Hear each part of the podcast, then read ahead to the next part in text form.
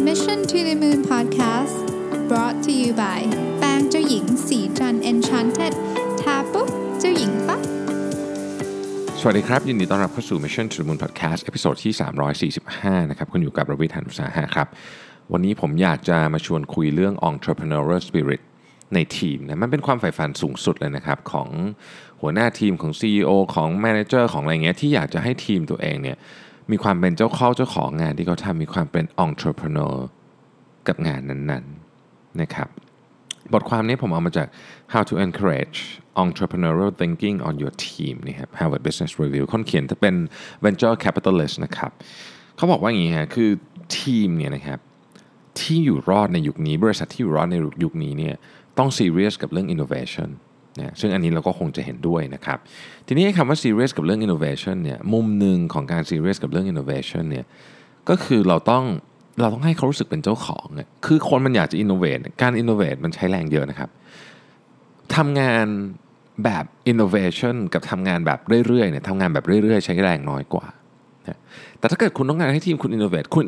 innovation คุณสั่งให้เขา innovate ไม่ได้นะฮะเออเรามาทำความเข้าใจเรื่องนี้กันนิดนึงก่อน ไม่ว่าคุณจะอยู่ในตำแหน่งไหนก็ตามเนี่ยคำสั่งที่บอกว่า คุณลองทำงานให้มันมี innovation เยอะกว่านี้หน่อยสิอย่างเงี้ยไม่ได้นะครับ คืออันนี้ไม่ได้ไม่ได้การทำ innovation ไม่ได้เกิดขึ้นจากจากการสั่ง บอกว่าคุณต้องคุณคุณต้อง innovate เยอะกว่านี้คุณต้อง think out of the box สิคุณต้องเป็นคน creative สินะครับคิดอะไรที่มัน creative มาให้หน่อยสิเออไม่ใช่นะครับ อันนั้นไม่มีผมบอกได้เลยว่า ผมยังไม่เคยเจอบริษัทไหนนะที่ที่ใช้วิธีนั้นเราสำเร็จนะฮะ บริษัทที่มี innovation เยอะๆ บริษัทที่มี creative thinker เยอะๆ บริษัทที่มีคนที่คิดนอกกรอบเยอะๆ เนี่ยเขาไม่ได้บอกให้คนพวกนั้นทำแบบนั้น ตรงๆ สิ่งที่เขาทำคือเขาสร้าง context ให้มันเกิดขึ้น context จะ create content นะครับและในวันนี้นี่แหละเราจะมาพูดกันในเรื่องนี้ เพราะหนึ่งในหนึ่งใน character ของคนที่เป็น entrepreneur คือ innovate คือกล้าทดลอง กล้าได้กล้าเสียกล้าเสี่ยงรับผิดชอบ ทุ่มเท พวกนี้นี่คือ character ของ entrepreneur ใช่ไหมและอย่างที่บอกครับ เราไม่สามารถบอกทีมงานบอกว่าเฮ้ยคุณคุณต้องมี ownership กับกับ project เยอะกว่านี้สิไม่ได้ ทุกอย่างมันเป็นการสร้าง context และ content มันจะเกิดขึ้นเอง ถ้าคุณทำ context ให้ถูกต้องนะครับดังนั้นเนี่ย context อันที่หนึ่งถ้าคุณต้องการทีมที่มี entrepreneurial spirit นะ คือคุณต้อง comfortable กับ failure ต้องต้องให้ความล้มเหลวเนี่ยเป็นเรื่องที่แบบไม่ได้รู้สึกรุนแรงหนักหนาอะไร ความล้มเหลวกับความไร้ประสิทธิภาพเป็นคนละเรื่องกัน ขอเน้นอีกครั้งนะครับ ความล้มเหลวจากการทดลองเนี่ยกับความไร้ประสิทธิภาพเป็นคนละเรื่องกัน ลูกน้องคุณลืมจ่ายตังค์ให้กับ สมมุติว่าเราต้องจ่ายตังค่าฟรีในการต่อเอกสารทางราชการทุกปี แล้วเขาลืมจ่ายตังทั้งทั้งที่ตั้งเตือนกันไว้แล้วอะไรนู่นนี่แล้วเราโดนค่าปรับ แบบนี้ไม่เรียกล้มเหลวนะครับ แบบนี้เรียกทำงานไม่ได้เรื่อง คนคนละแบบกันนะคำว่าล้มเหลวเนี่ยมันคือล้มเหลวจากการทดลองในสิ่งที่เรายังไม่รู้อาทิ เราไม่แน่ใจเหมือนกันว่า วิธีการโฆษณาแบบนี้หรือ product ประเภทนี้มันจะเวิร์กกับลูกค้าไหมนะครับเราก็ทดลอง innovation มันเกิดขึ้นจากการทำแบบนี้เราส่ง product ออกไปโอ้ขายไม่ได้นี่ฮะเอาอันนั้นกลับมานั่งคิดต่อเอ๊ะทำไมขายไม่ได้ เสร็จแล้วเราปรับ product ออกไปใหม่ อันเนี้ยเรียกว่า innovation failure from innovation คือ failure แบบนี้ ไปทดสอบ unknown และล้มเหลว โอเค เข้าใจได้ แต่ถ้าล้มเหลวแบบ ลืมทำเอกสารนะครับ เอ่อ อะไรกอะ ทำเอกสารผิดชุยอย่างเงี้ยล้มเหลวแบบนี้เนี่ยเรียกว่าทำงานห่วย ไม่ได้เกี่ยวอะไรกับ innovation แล้วไม่ได้เกี่ยวกับ failure ในในสิ่งที่เรากำลังพูดกันอยู่ตรงนี้ด้วย สิ่งที่เรากำลังพูดอยู่ตรงนี้ failure ตรงนี้เนี่ยเขาเรียกว่า failure จาก discipline discipline experiment discipline experiment เนี่ยเป็นคำที่เดี๋ยวนี้ผมได้ยินเยอะมาก แล้วตัวผมเองก็ใช้นะครับ ที่บริษัทนะ คำว่า discipline innovation หรือ discipline experiment คือคุณทดลองได้นะคุณทดลองได้ แล้วคุณก็ล้มเหลวได้จากการทดลอง แต่เราต้องกำหนดกันไว้ว่า เมื่อไหร่เราจะหยุด เมื่อไหร่เราจะไปต่อ เมื่อไหร่เราจะ modify การทดลองนั้น ไอ้คำว่ากำหนดนี้เช่น เราต้องมีพารามิเตอร์บอกเลยว่า ถ้าได้ตัวเลขเท่านี้เราจะหยุดนะ ถ้าได้ตัวเลขเท่านี้เราจะไปต่อ ถ้าได้ตัวเลขเท่านี้เราจะอะไรอย่างเงี้ยนะครับ ไม่ใช่ว่าทดลองไปเรื่อยๆ โดยไม่มีหลักการมาตัดสินใจ 3 เรื่อง 3 เรื่องนะครับ ขอเน้นอีกครั้งหนึ่งหยุด modify หรือไปต่อนะครับนั่นคือ failure ทีนี้คนที่จะ comfortable กับ failure เนี่ยนะครับก็ต้องเข้าใจถึงหลักการของมันอย่างที่ผมเล่าให้ฟังเมื่อกี้ก่อน ถ้าเราย้อนกลับไปดูถึงสตาร์ทอัพที่ประสบความสำเร็จในการเปลี่ยนแปลงโลกใบนี้ อาทิ Uber Instagram Airbnb เยอะแยะไปหมดไล่ไป มีเต็มไปหมดเลยเนี่ยนะครับ ถ้าไปดู founder ของเขาเนี่ยเราจะค้นพบว่าไม่ใช่เฉพาะ founder แต่ว่า leadership ของทั้ง organization นั้นเนี่ยให้ความภาคภูมิใจกับ failure ในการทดลองเนี่ยพอๆกับความสำเร็จเลยนะเขาจะพูดถึง failure เขาจะพูดถึงอะไรแบบภูมิใจอะ แล้วเขาก็จะไม่ใช่หยุด failure แค่ในวันที่อย่างสมมุติว่าเราสำเร็จแล้วระดับหนึ่งแล้วเราก็จะแบบโอเคต่อไปนี้ฉันจะไม่ไม่ fail แล้วก็ไม่ใช่เขาก็จะทำ failure ต่อไปเรื่อยๆ แต่ failure from experiment failure จากการทดลองไม่ใช่ failure จากการทำงานห่วยขอเน้นอีกครั้งหนึ่งว่าไม่เหมือนกันเลยนะครับ failure จากการทำงานห่วยเนี่ยก็เป็นแบบหนึ่ง failure จากการทดลองก็เป็นอีกแบบหนึ่งนะครับ MIT Digital Initiative นะครับเขา เล่าให้ฟังนะครับบอกว่ามันเคยมีบทสัมภาษณ์อันหนึ่งนะฮะที่สัมภาษณ์ CEO ของบริษัทเหล็กที่ใหญ่ที่สุดในสหรัฐนะครับเขาบอกว่า if you through our action encourage our teammates to fe- to fear failing then they simply will not stretch the limits of their capabilities or the limits of their imagination คือถ้าเกิดเราทำให้ทีมของเรารู้สึกกลัวความล้มเหลวจากการทดลองเนี่ยนะครับ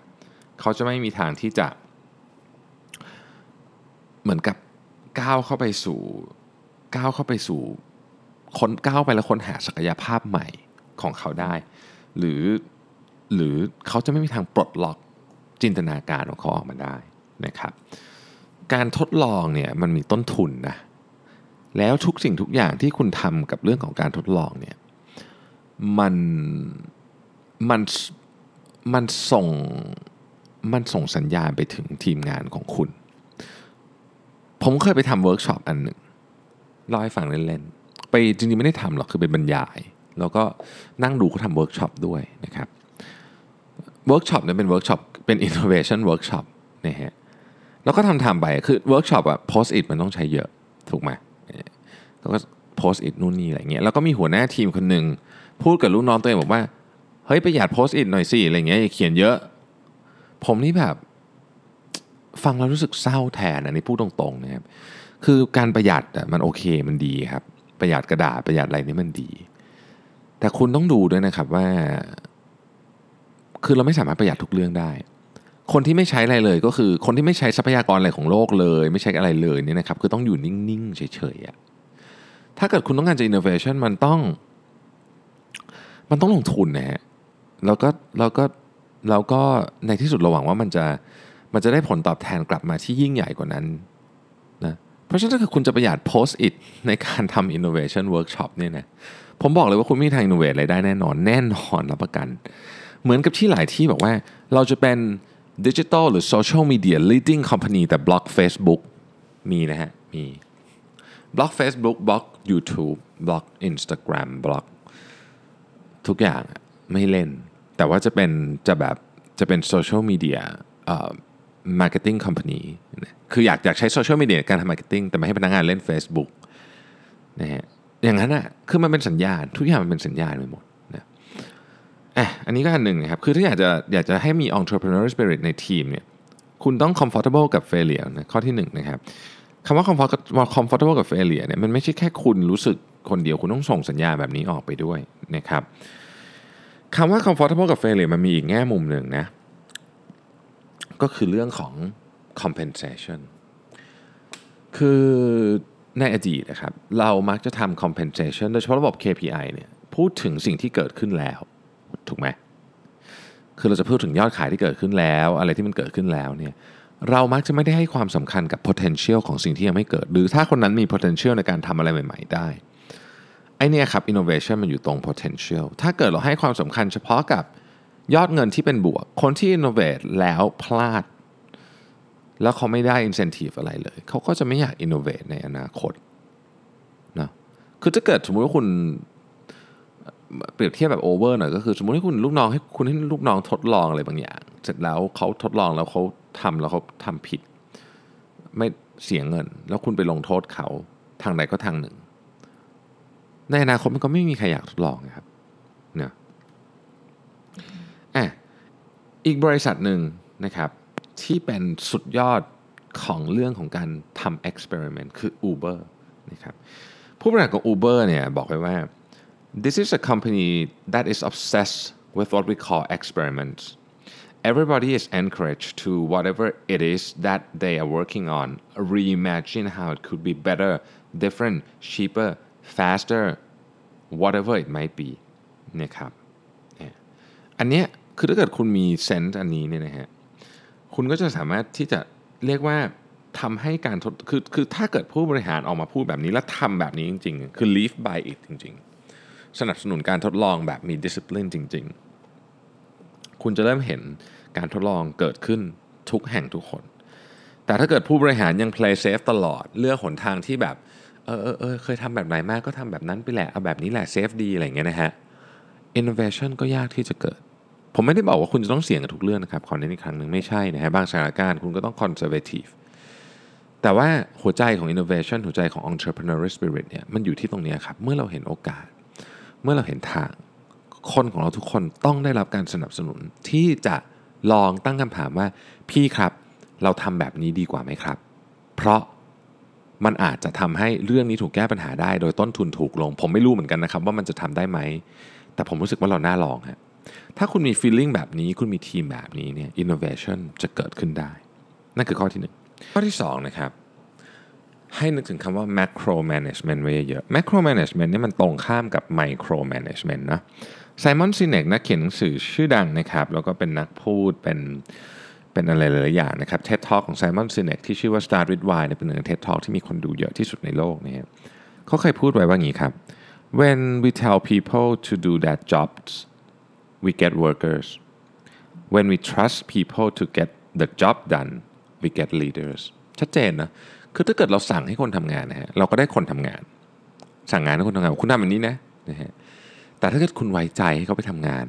ของเขาเองเนี่ย ในที่สุดเราจะได้ผู้นำกลับมานะฮะ macro management หรือที่เราเรียกว่า management from afar เนี่ยนะครับมันมันเป็น leadership mentality นะมันเป็นวิธีคิดของการเป็นผู้นำนะครับ ที่จะช่วยส่งเสริมความคิดสร้างสารรค์ของคนในทีมคุณ macro management แน่นอนมันตรงกันตรงกันข้ามกับคำว่า micro management เพราะฉะนั้นคำว่า macro management หรือ management from afar เนี่ยนะฮะ เป็นการให้พื้นที่ทีมในการทำงานนะครับ เข้าไปดูเขาในลักษณะของโค้ชไม่ใช่คนตัดสินทุกเรื่อง พี่ไม่ชอบสีเขียวสีแดงสีทำไมไม่เอาสีแดงนะทำไมถึงไม่เขียนแบบนี้ทำไมถึงไม่ทำแบบนี้ทำไมถึงไม่ทำแบบนั้น ตรงนี้ย้ายหน่อยได้ไหมเพิ่มฟอนต์ขนาดจาก 14 เป็น 16 ได้ไหมหัวหน้าแบบนี้ super micro management ไม่มีใครชอบครับ หัวหน้าที่เป็นเป็นคนที่ macro management คือบอกว่า โอเค project นี้เนี่ยนะ objective ของการทำคืออะไรนะครับเสร็จแล้วเนี่ยคร่าวๆเนี่ยมันมีอะไรบ้างที่เราที่เราทำได้อะไรที่เราทำไม่ได้ อะไรคือกรอบอะไรคือ barrier เนี่ยคือเรื่องนี้เรื่องนี้ต้องต้องต้องต้องทำให้ได้เป็น minimum requirement แต่เยอะกว่านี้ก็ได้นะแต่เรื่องนี้ไม่ควรทำห้ามเกิดขึ้น อาจจะเป็นเรื่องของที่เกี่ยวข้องกับเรื่องของกฎหมายหรืออะไรเงี้ยแล้วที่เหลือคุณลองไปดูซิว่าคุณจะสามารถปรับเปลี่ยนยังไงได้บ้างให้มันตรงกับ object objective แล้วเรามาเช็คอินกันทุกอาทิตย์หัวหน้าที่ทำงานแบบนี้ครับคือ management from afar ให้เขามีอิสระในการทำงาน ให้ทูที่เขาต้องการ เขาไม่รู้อะไรเขามาถาม เขาต้องการ knowledge อะไรเพิ่มให้เขามาถาม เขาต้องการโคชชิ่งเข้าหาเราได้ตลอดเวลา แต่ไม่ใช่ลงไปบอกเขาว่าเฮ้ยคุณเปลี่ยนฟอนต์จาก 14 เป็น 16 หน่อยซิจัดหน้าอย่างนี้นี่เอารูปนี้ซีนี้พี่ไม่ชอบสีแดงไม่ถูกโฉลกกับพี่นะขอเปลี่ยนเป็นสีเขียวได้ไหมอะไรเงี้ยอันนั้นก็คือ micro management และหัวหน้าหลายคนทำโดยไม่รู้ตัว คุณจะไม่มีทางสร้าง entrepreneurial spirit ได้เลย ถ้าคุณ micro manage ไม่มีทาง ไม่มีทางทำได้เลยนะครับ entrepreneur spirit เกิดจากการ macro manage เท่านั้นนะครับบริษัทอย่าง Cisco เนี่ยนะครับซึ่งถือเป็นบริษัทที่มี innovation เยอะมากเนี่ยทำเรื่องนี้ขึ้นไปอีกระดับหนึ่งคือ Cisco เนี่ยสมมุติว่าทีมหนึ่งเนี่ยเขาอยากจะทำอะไรออกมาขายเนี่ยนะครับสิ่งที่ซิสโก้ทำเนี่ยคือเขาให้ทีมนั้นเนี่ยโอเคทำ product ขึ้นมาใช่ไหมแล้วเขาทำตัวเป็นเหมือน venture capitalist ครับฟันโปรเจกต์นั้น เราให้ทีมนั้นเอาของไปขายด้วยนะเอาไปของไปขายลูกค้าข้างนอก แล้วเสร็จแล้วพอขายสักพักหนึ่ง แล้วได้ผลยังไง experiment ยังไงเสร็จแล้วกลับมา ค่อยเอา product นั้นกลับมา launch ในนามของ Cisco ใหญ่อีกครั้งหนึ่งเราอาจจะไม่ต้องทำขนาดนั้นก็ได้ เพราะนั้นก็จะดูแบบอลังการไปนิดหนึ่งเนี่ยนะครับ แต่ว่าอย่างน้อยที่สุดเนี่ยเราเราจะต้องให้ให้พื้นที่กับทีมงานมาก ๆ ให้เขามีโอกาสได้ลองผิดลองถูก เขามีโอกาสได้เป็นเจ้าของโปรเจกต์นั้นด้วยตัวเอง โดยที่เราไม่เข้าไปยุ่ง หรือยุ่งน้อยที่สุด อยู่ตรงขอบมีหน้าที่เป็นโค้ชฮะเราลองนึกถึงการเตะฟุตบอลนะครับ ถ้าเกิดผู้จัดการทีมแบบ ไม่พอใจลูกน้องที่กำลังเตะอยู่ในสนามมันลงไปวิ่งไปเตะด้วยอย่างเงี้ยมันจะเกิดอะไรขึ้นนะฮะนั่นนะครับคือความแตกต่างของ macro management กับ micro management ในมุมมองของผมเนี่ยข้อที่3นะฮะ ต้องให้ลูกน้องมีโอกาสได้ไปหาความสนใจหรือความรู้ข้างนอกบ้าง คนเราเนี่ยนะครับไม่มีคำตอบสำหรับคำถามที่สำคัญที่สุด ตอนที่เราเริ่มต้นทำ project นะเพราะถ้ามีเนี่ย project นั้นจะไม่ต้องทำถูกไหมนะครับ project นั้นก็ไม่ควรจะเป็นต้องทำถ้าเกิดคุณมีคำคำตอบสำหรับคำถามที่สำคัญที่สุดอยู่นะครับ Yuval Harari คนที่เขียนหนังสือ Sapiens นะครับซึ่งถ้าใครไม่ได้อ่าน recommend อีกครั้งว่าหนังสือเล่มนี้นี่คือแบบดีมากนะต้องอ่านต้องอ่านนะฮะยูวามีหนังสือสามเล่มดีทุกเล่มเลยนะฮะเขาเคยบอกไว้ว่า the scientific revolution has not been a revolution of knowledge it has been above all a revolution of ignorance the great discovery that launched the scientific revolution was the discovery that humans do not know the answer to their most important question ชัดเจนนะครับ เราอะไม่รู้ไงว่าคำตอบของคำถามที่สำคัญที่สุดของเราคืออะไร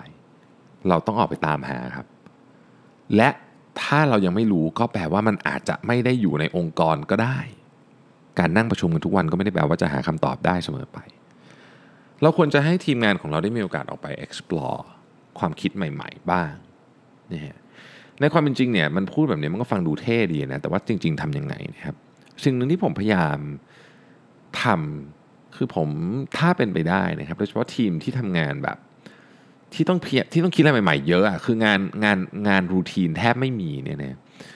พยายามให้เขาออกไปข้างนอกพยายามให้เขาลองไปทำอะไรใหม่ๆ ที่อาจจะไม่เกี่ยวข้องกับงานโดยตรง สมมติเขาว่าสมมติว่าเขาอยากเรียนเรื่องแบบ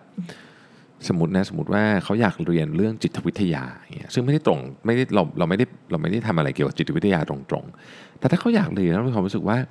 ออมันไม่ได้เสียงานเสียการมากจนเกินไป ต้นทุนในการเรียนไม่ได้แพงเกินไป ผมสนับสนุนให้ไปเรียนนะคือบางทีมันมันมันได้อะไรกลับมาในอีกมุมหนึ่งที่เรานึกไม่ถึงจริงๆนะครับดังนั้นการให้ทีมงานเดินทางไปต่างประเทศ เดินทางไปดูงานที่ต่างจังหวัดลง store front ไปคุยกับลูกค้าเยอะๆนะครับ ลองไปเป็น mysterious shopper ในร้านของตัวเอง ทุกท่านรู้จัก mysterious shopper ใช่ไหมคือเราเราปลอมตัวไปช็อปในร้านของตัวเอง ลองไปทำอะไรอย่างเงี้ยที่มันเป็นแบบนอกกรอบนอกกรอบ ไม่ใช่แค่ไปสัมมนาหรืออะไรอย่างเดียวนะแต่ผมกำลังพูดถึงแบบการเดินทางนะครับการลงไปคุยกับผู้คนการทำอะไรอย่างเงี้ยนะฮะมันเป็นมันเป็นพื้นที่นอกนอกงานตรงๆแล้วบางทีคำตอบมันไปอยู่ที่พวกนั้นเนี่ยเพราะขอเน้นอีกครั้งหนึ่งฮะเวลาเราทำอะไรพวกเนี้ยเราไม่รู้คำตอบกับคำถามที่สำคัญที่สุด เพราะถ้าเรารู้เราไม่ทำพอเราไม่รู้คำตอบกับคำถามที่สำคัญที่สุดเนี่ยการค้นหาด้วยที่เดิมๆมันก็อาจจะไม่เกิดนะดังนั้นเราต้องเปิดพื้นที่ตรงนี้บ้างนะครับแล้วเนี่ยแหละก็คือ essence ของ entrepreneurial spirit ผมเท่าที่ผมจำความได้นะ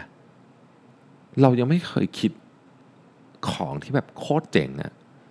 ได้ในห้องประชุมเลยมันเกิดขึ้นที่อื่นทั้งนั้นเลยฮะเพราะฉะนั้นมันก็น่าจะเป็น essence ว่าทั้ง entrepreneurial spirit เอง ทั้ง innovation spirit เองเนี่ยมันเป็นการเดินทางเนี่ยแล้วก็เป็น context อย่างที่ผมบอกมันเป็น context คุณไม่สามารถ you cannot force innovation you cannot force creativity คุณบังคับ creativity ไม่ได้ คุณบังคับ innovation ไม่ได้ แต่คุณสร้าง context ที่เหมาะสมที่สุด ที่ใช้มันเกิดขึ้นได้ เหมือนกับคุณเป็นกรีนเฮาส์คุณสร้างกรีนเฮาส์ขึ้นมา แล้วคุณหวังว่าพืชในนั้น มันจะเติบโตได้ดีที่สุด ขอบคุณที่ติดตาม Mission to the Moon Podcast แล้วเราพบกันใหม่ในวันพรุ่งนี้ครับ สวัสดีครับสัสิเพราะความสดใสมีได้ทุกวัน